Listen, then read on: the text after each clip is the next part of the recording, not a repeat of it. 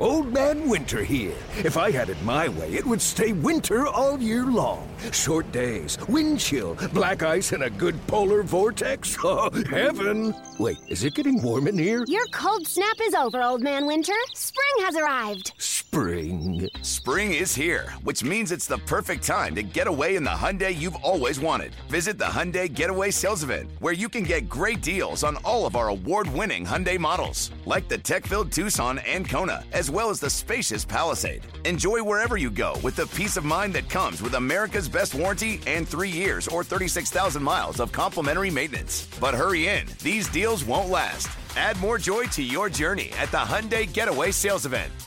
Now get 0% APR or up to 1500 bonus cash on the Hyundai Tucson. Now, during the Hyundai Getaway Sales Event. Offers end soon. Call 562 314 4603 for details.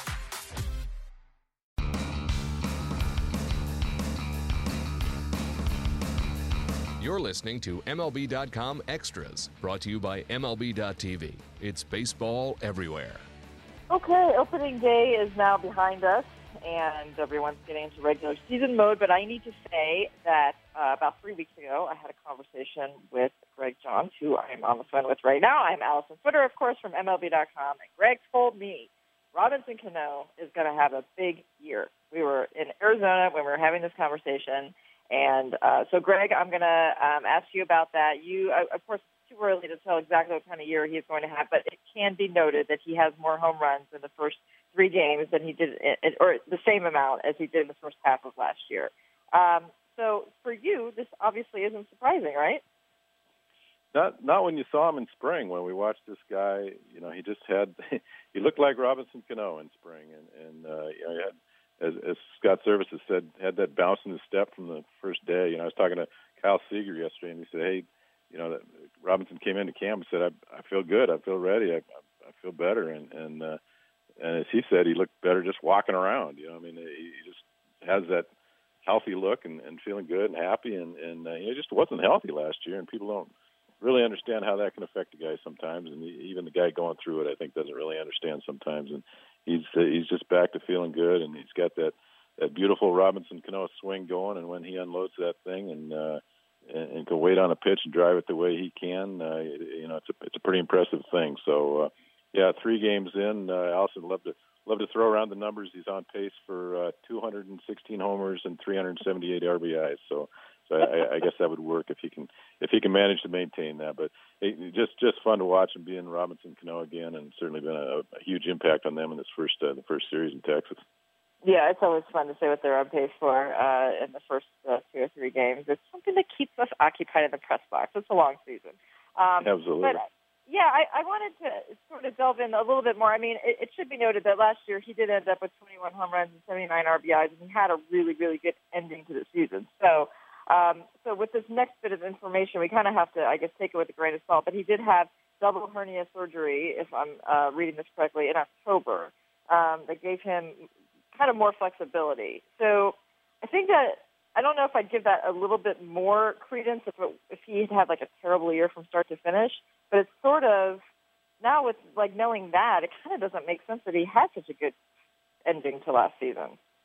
Well, if you if you watched him though, Alyson, he didn't he he it was amazing to me really. He hit 330 in the last uh, half of the season, and and did put up most of his power numbers in the second half, and that was when he was struggling to run. I mean, he he he was a different guy in the field. He wasn't moving well left to right. Uh, you know, he, he was he was getting on base, but he really didn't have the.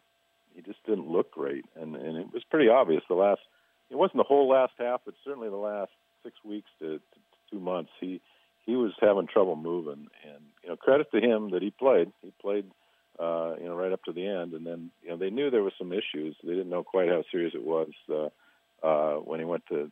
They did some tests on him the last week of the season and said he was going to need her- hernia surgery, and he went to do that. As soon as the season ended, he flew to Philadelphia to see a specialist, and uh, they went in to check him out and ended up having a double hernia surgery. So, you know, it's not a crippling disease. It's not a thing that keep you from playing. Obviously, he, he played, but but it affected him. There's no question it affected him. Uh, the first half is where he really had the, the bad numbers last year, and that that's a whole different story, really. Uh, and he's talked about it now, and you know, looking back, I guess I guess it rings true. You know, when guys are going through it, they don't really like to make excuses. Uh, some sometimes you're just not hitting well, you know, and and that happens. Uh, but he he had some things happen last year, and a lot of it was you know stuff that you know how how much it matters. I guess in hindsight, it, it, it did. You know, he had you know his grandfather died in, in spring. He's very close to his grandfather. He flew home to the Dominican and and came back. Uh, you know, his grandfather you know helped raise him. Uh, not just uh, an acquaintance, but a you know very close family member that you know and, and that maybe affected him a little mentally. You know, you like to think you shake those things off, and and, and whether he did or not, I, I don't know. But he, he mentions it now. It's, you know, that was the thing that weighed on him, and and the other thing was a digestive issue that that uh, you know was affecting his eating and sleeping and things, and he just didn't feel real great. Um, you know, he kind of got that squared away, and so those are little things that you know. Did, did they make him have a bad first half? Well, you know, I, I don't know, but he he certainly didn't didn't hit well, and he certainly looks better now. And he does mention those things as being off his plate, and he just uh, back to feeling good. And you know, the hernia thing was kind of the end of the season when he did put up good numbers. So, what does it all add up to? Well, you know, I don't know, but I do know he's he's certainly looking good right now. It makes me laugh when I think about like major league players, and I mean, they make the game look easy, and of course, I know that they're fabulous athletes, but um, but I don't know.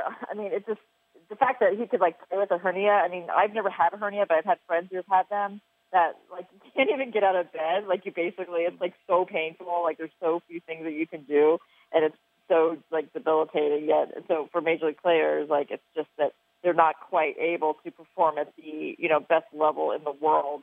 Um, but they're still able to play Major League Baseball. Just like their their physical abilities, um, just flabbergast me sometimes. Yeah, and I and I think it speaks to Cano's professionalism and just you know he's a guy that likes to be out there every day, and and he did. He stayed out there, and and uh, I'm not going to sit here and make him make him a you know a hero. I'm just saying he he, he has some guts. He has some uh, some desire and drive, and and I think that not putting up the big numbers. And he took some criticism last year. You know, the Andy Van Slyke comments over the off season, pretty biting, and he says, hey, you know, whatever, but. But you know, you, you come in. Uh, he's a proud man, and uh, he, he does have some ability, and uh, he's playing with some uh, some uh, little chip on his shoulder maybe right now, and uh, it looks certainly looks good coming out of the gate. Speaking of chips on shoulders, the managers of these two teams that played each other, they might need a little bit of a timeout. Um, I was going through the stories from the Rangers and Mariners series, and it sounds like Jeff Banister and uh, Scott Servais are are in uh, mid-season form. My goodness! Um, so what ha- they had they had a little exchange of words.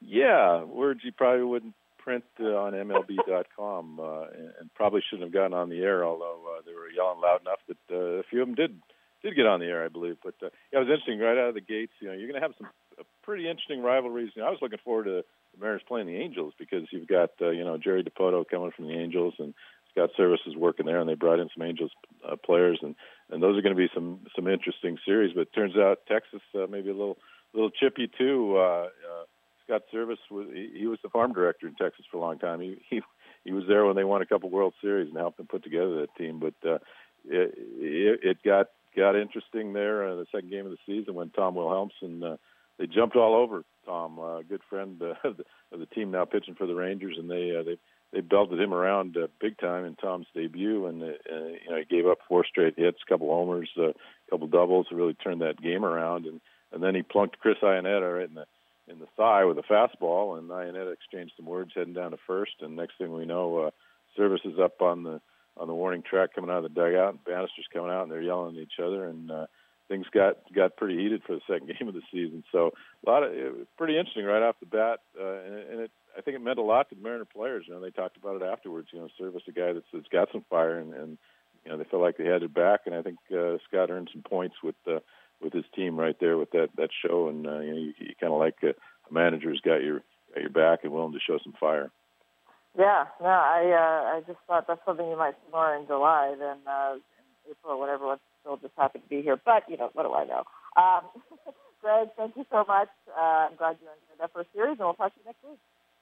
It'll be good. Thanks, Alyson. We'll look forward to getting this homestand going, and uh, should be fun out at Safeco.